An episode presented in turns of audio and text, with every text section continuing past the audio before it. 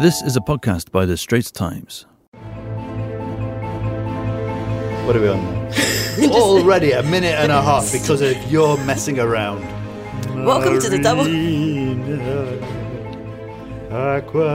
Aquamarina. Three, Go on. two. Oh, fine. Welcome to the Double Feature Movie Podcast, coming to you from the pool area of the SPH Pleasure Dome. I'm Cheow Sue-Ann, and this week we've got with us Jonathan Roberts. Hello. Hello there. So this week we dived into the waters of the latest DC film, Aquaman, an adventure into the watery realms of Atlantis. Aquaman, Aquaman does whatever an aqua can. Okay, fine. Before we dive in, the plot. The plot. Okay, well, the plot is that Aquaman, Arthur Curry, uh, he is played by Jason Momoa, of course. He's the half blood prince of the underwater kingdom of Atlantis, and he's been reluctant to take up his throne so far. He's been living on land, helping out people in a seafaring way. Anyway, he must step forward to overthrow his bloodthirsty, power hungry half brother, Prince Orm. Uh, Prince Orm is, hates the landlubbers, he hates the people above the water. Uh, and he is looking to wreak devastation upon the land. And water. Yeah, I suppose a bit of the water as well. He's looking for a make a power grab downstairs, underwater. He's looking to kind of unite the realms of the underwater kingdoms by negotiation. And a lot of killing. Yes, yeah. So, what did you think of it? watered down, but is the best way I can describe my first impression of the film. It was so confusing, don't you think? With it was it had so many random storylines tangled into one, and none of them really reached their full potential. I mean, I watched it with my family, and I don't think any of us were really blown away. What did you think? Yeah, I was not looking forward to it um, because it's two and a half hours. Two and a half hours. I think more directors who feel that you know two and a half hours is a good length need to watch their film in a public theatre and see how hard two and a half hours can be, whether it's bumdumness or indeed just having to watch it with other people. Public theatres. What a bougie person you are. What a what? bougie. That's that's millennial for bourgeois. Oh, okay. I think all the showing. I think I think millennials should go back to using bourgeois. Well, then again, nobody should use bourgeois. Okay, okay, back to the movie. You know. what did you think? Okay, so it wasn't my idea of a good time, but I really enjoyed it. Hmm, did you know? Yeah. No, it was really good. And the main reason is they've made a really good decision by getting James Wan in. And he is a guy who's, you know, an alum of the Fast and Furious franchise. And ever since Fast and Furious 5, this is a franchise that has been knowingly done and lead into it. And in James Wan's particular episode, I think it was the seventh one, he had a sports car crashing through two or three skyscrapers in Dubai. now, that gives you some clue. And in this, yeah, it's big, it's dumb. And I think part of it is that it needed to be because this has been a really difficult character to crack. Aquaman has always been the joke character of the DC universe. And, you know, they've ventured away from the original version, which is the blonde haired, very Aryan style fella in the green tights who talks to fishes. And when Zack Snyder came in, he gave him more of a surfer dude kind of thing, brought Jason Momoa in as Arthur Curry. Basically, he saw Jason Momoa in Game of Thrones and said, Yeah, I want Aquaman to be a Dothraki. Yeah, it's it's pretty much the same thing, except the surprise was is that Jason Momoa is extremely charming he and can so do this yeah. really well. Uh, yeah, and then it's big dumb fun. The thing that I most liken it to is that for people of my era, my age, again, your youth disgusts me. Continue. and can you tell your youth to go outside? a, a, classic film of my era that's got a lot of props recently is Flash Gordon, directed by Mike Hodges. Super camp, very much in that Barbarella th- style from the 60s. And Aquaman is actually the closest thing we've had to a proper remake of that. It was it was campy. I'll give you it's that. It's camp, and it, has got this kind of like realm of th- thrones and you know whatever else it is, but with hyper hyper visuals. You know, so the, the colors like suddenly go zoom. The visuals are. Face. Yeah, and the, there's a complete world is created. Yeah, I liked it, and I was able to sit two and a half hours through it. In fact, two and a half hours plus the bit to the end to try and wait for the end, End credits, credits. thing. Despite extreme bum numbness, yeah. So the seats weren't comfortable, but two and a half hours it flew by, which is a, an achievement. I must agree. Like I, I walked in, I checked my watch, and when I walked out, I, I was surprised at how late it had gotten. It's, it does immerse you that way, I think. Okay, but seeing as you don't like it particularly, I mean, two and a half flies by, but you don't like it. How? I feel like it was immersive and it was really easy to watch, but the cheesy scenes were just so overly cheesy. Well, Especially yeah, the, but I mean, the this leans romance into the scenes. cheese. Yeah, I don't care that it's so like my, my dad was actually saying that oh it's really cheesy. And I was like maybe they're going for that. But I feel like if, if they were going for that they weren't quite cheesy enough. They were just in that weird in between where especially the romance scenes I, I didn't mind so much that like the family scenes and the, the fight scenes were cheesy. I feel like okay that fair enough. But I felt like the romance was just so gross and cheesy and just like overdone and unrealistic. And it just made me feel so uncomfortable, especially in that battle scene where they just like everyone was fighting around them. And s- but somehow they were just able to just make out in front of all these like, it was not yeah, cute. but I mean, that's just a heightened reality, isn't it? Yeah, but what is it supposed to achieve? It, it didn't give me the aw. It didn't give me the ooh. It just kind of made me feel like, huh? To be honest, it is a strange relationship. Okay, I mean, there's a few strange relationships in this. So when it starts out, and by the way, if we haven't said it already, spoilers. It starts off with the story of how Arthur Curry's mum, who is Atlanna, played by Nicole Kidman, and his dad, Tom, I believe, uh, played by Temuera Morrison, a well renowned uh, New Zealand actor. It, it didn't quite sink, but it was all right. You know, it wasn't the worst thing. But then you get to Amber Heard, who we last saw in Justice League.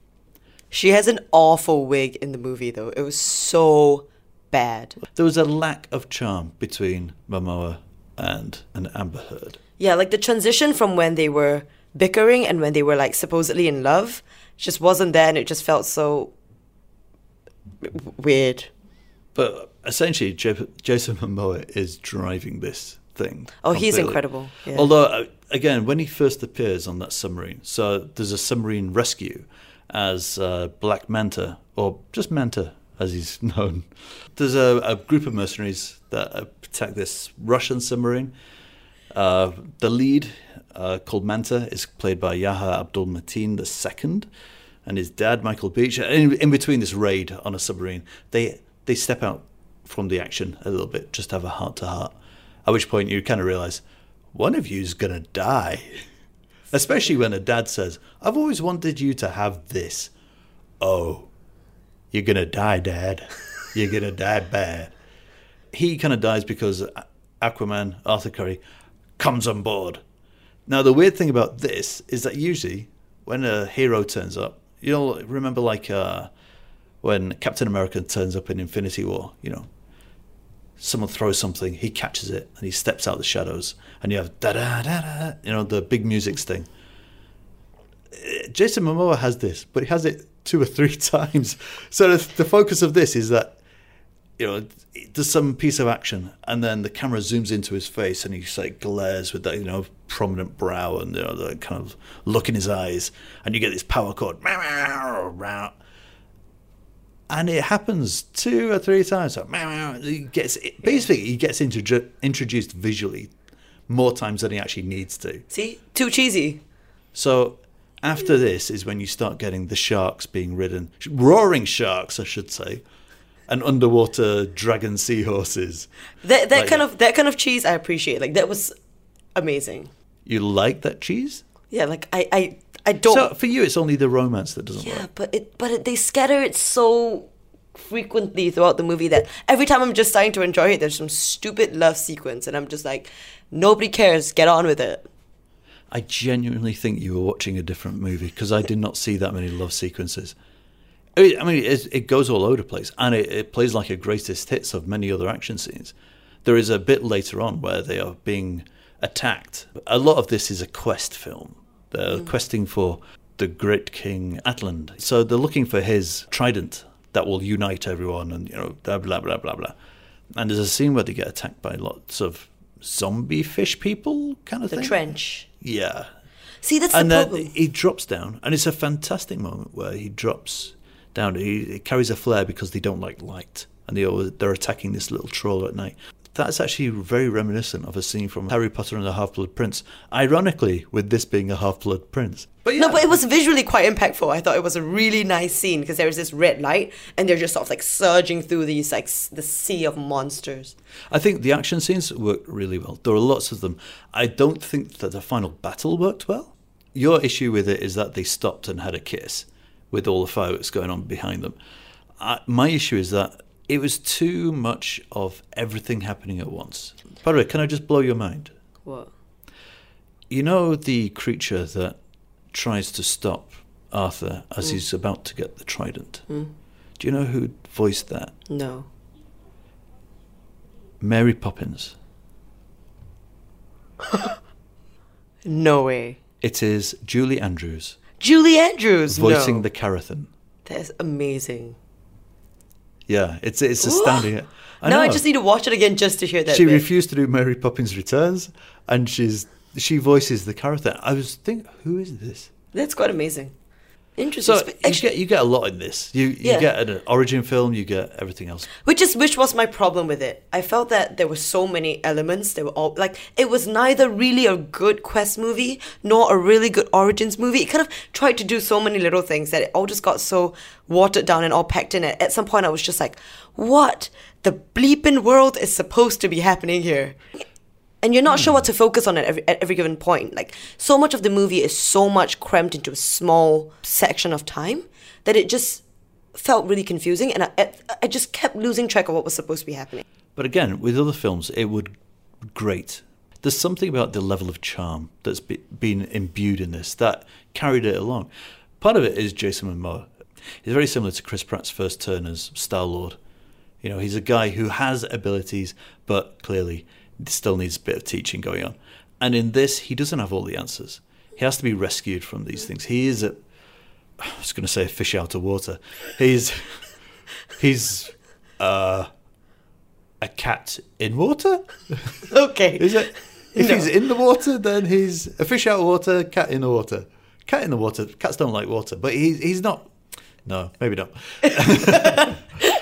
but yeah, he, We get your he- he's out of his depth in a lot of this, so he's, he's waiting for Amber Heard to rescue him. No, but you're right. I feel like Jason Momoa in this one, he really is a breakout star. Like he plays the bad boy, the sort of like disgruntled, grumpy, sort of like lumberjack type so well. But then in the scene where he's all like, "I am the superhero," and then Nicole Kidman walks out, he goes, "Mom." Yeah, he And it- broke down into a human very well. And it was so good. Like right after the movie, for the rest of the evening, my dad just kept going, "Mom," and he was so amused by it. He just thought it was so funny because in that moment, it just the disjunct was just so. It was yeah, his the acting on his part was really just top notch. I would agree that the action was good and the visuals were good and Jason Momoa was amazing, but the storyline itself, just for me, was just too much going on. It just yeah, it was. Who'd have thought that you'd be the Grinch at Christmas about this? It's not about that. It's just it was it was not. I was ready to go in and hate this with a vengeance, and then it turned. See, then it the ruined my day by proving to be very enjoyable. I had high hopes. I was like, okay, you know what, DC's potentially final chance at making something work. You know, maybe this one will be good. And then it was just so much. Like it, it did so many things, but did none of them well. I think. But wow, that's harsh. You'd not see this again. Or would it be a kind of I'll watch it on Netflix and I'll watch it again just to hear Julie Andrews. Okay, so essentially that is a a yes. No, I tell you what, that's a alright. for Aquaman for me, and it's a oh no. I wouldn't go so far as oh no, but I'll go. It's all right. Same word, different meaning.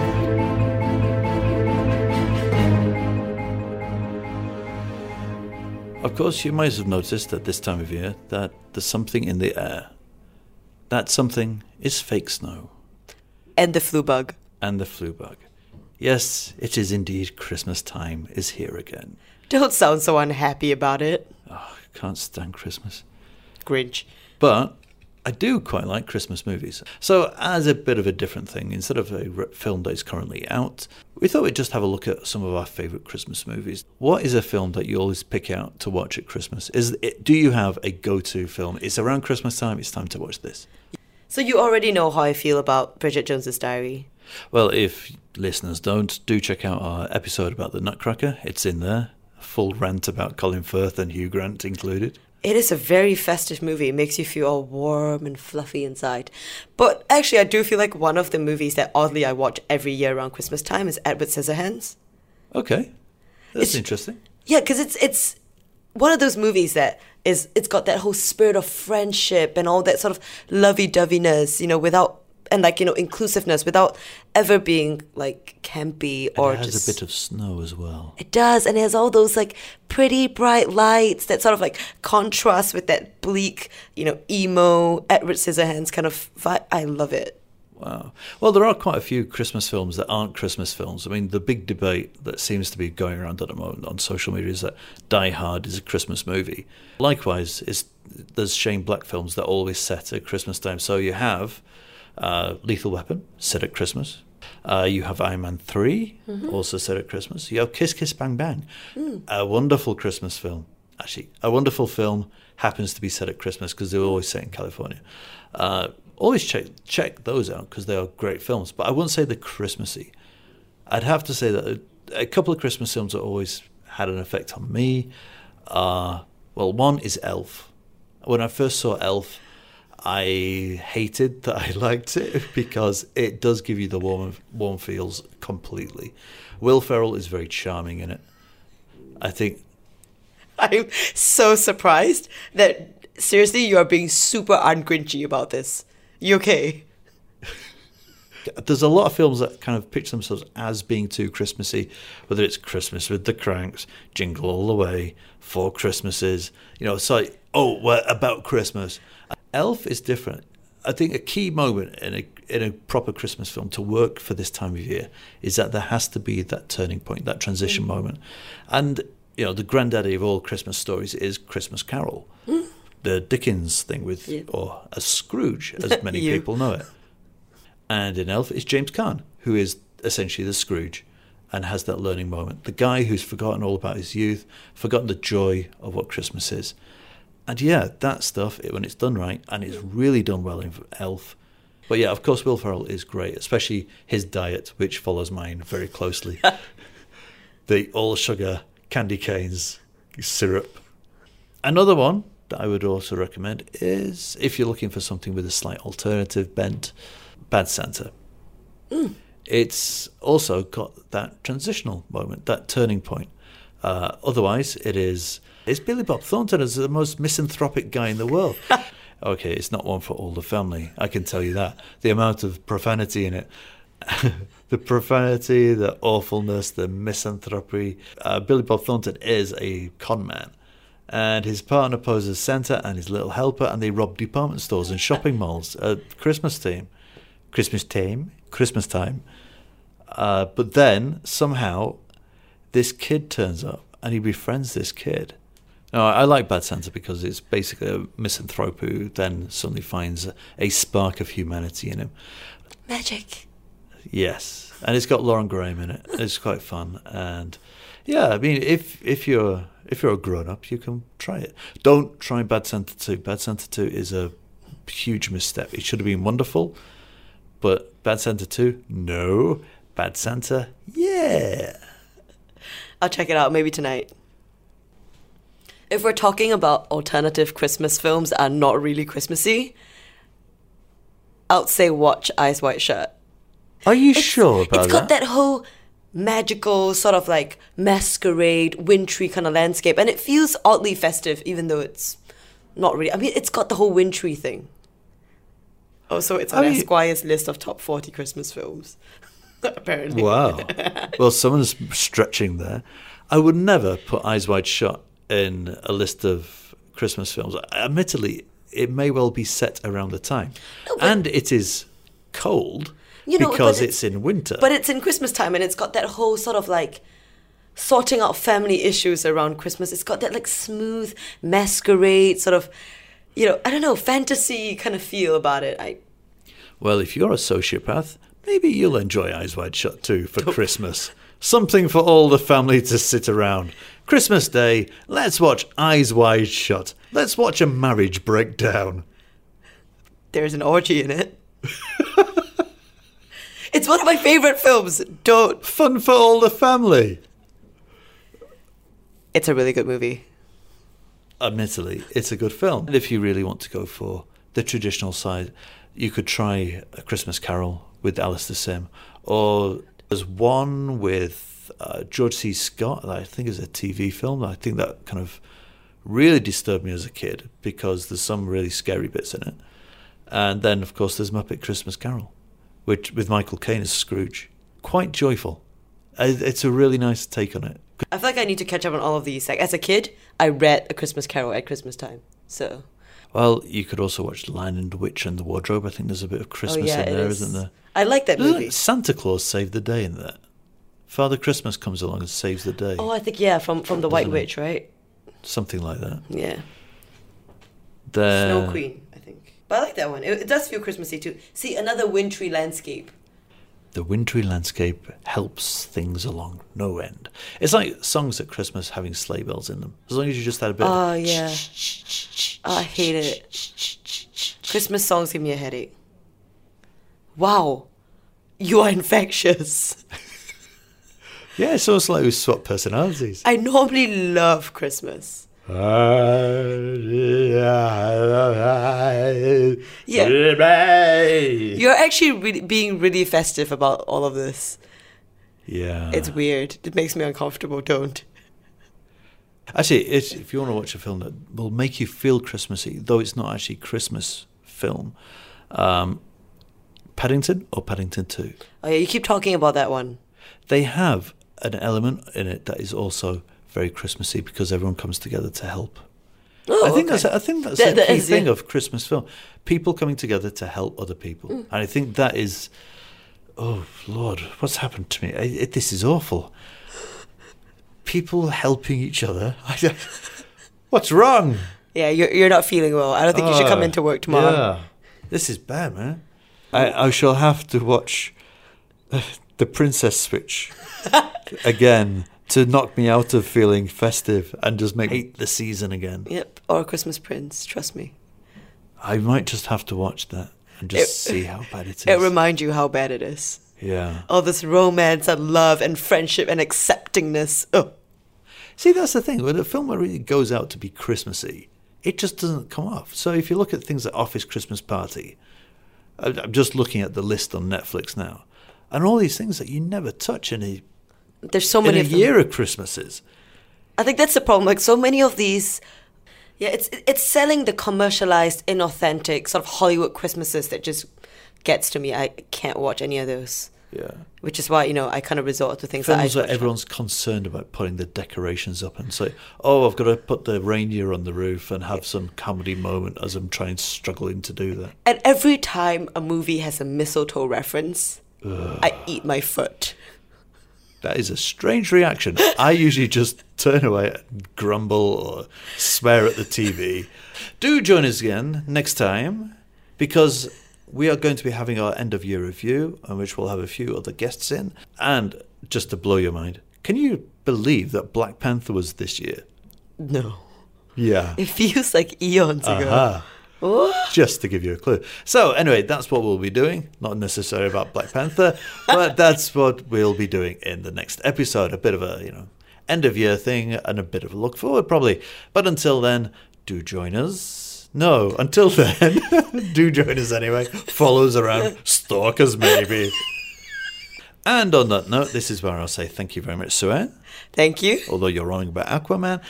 And we shall say goodbye until the next double feature. If you're listening to us on iTunes or Google Play, leave us a review or comment. We'll love to hear from you. And until next time, goodbye. Bye bye. That was an SPH podcast. Find us on iTunes, Google Podcasts, and streaming on Google Home. Do send your feedback to podcast at sph.com.sg. You can also check out more podcasts on various topics at straitstimes.com bt.sg.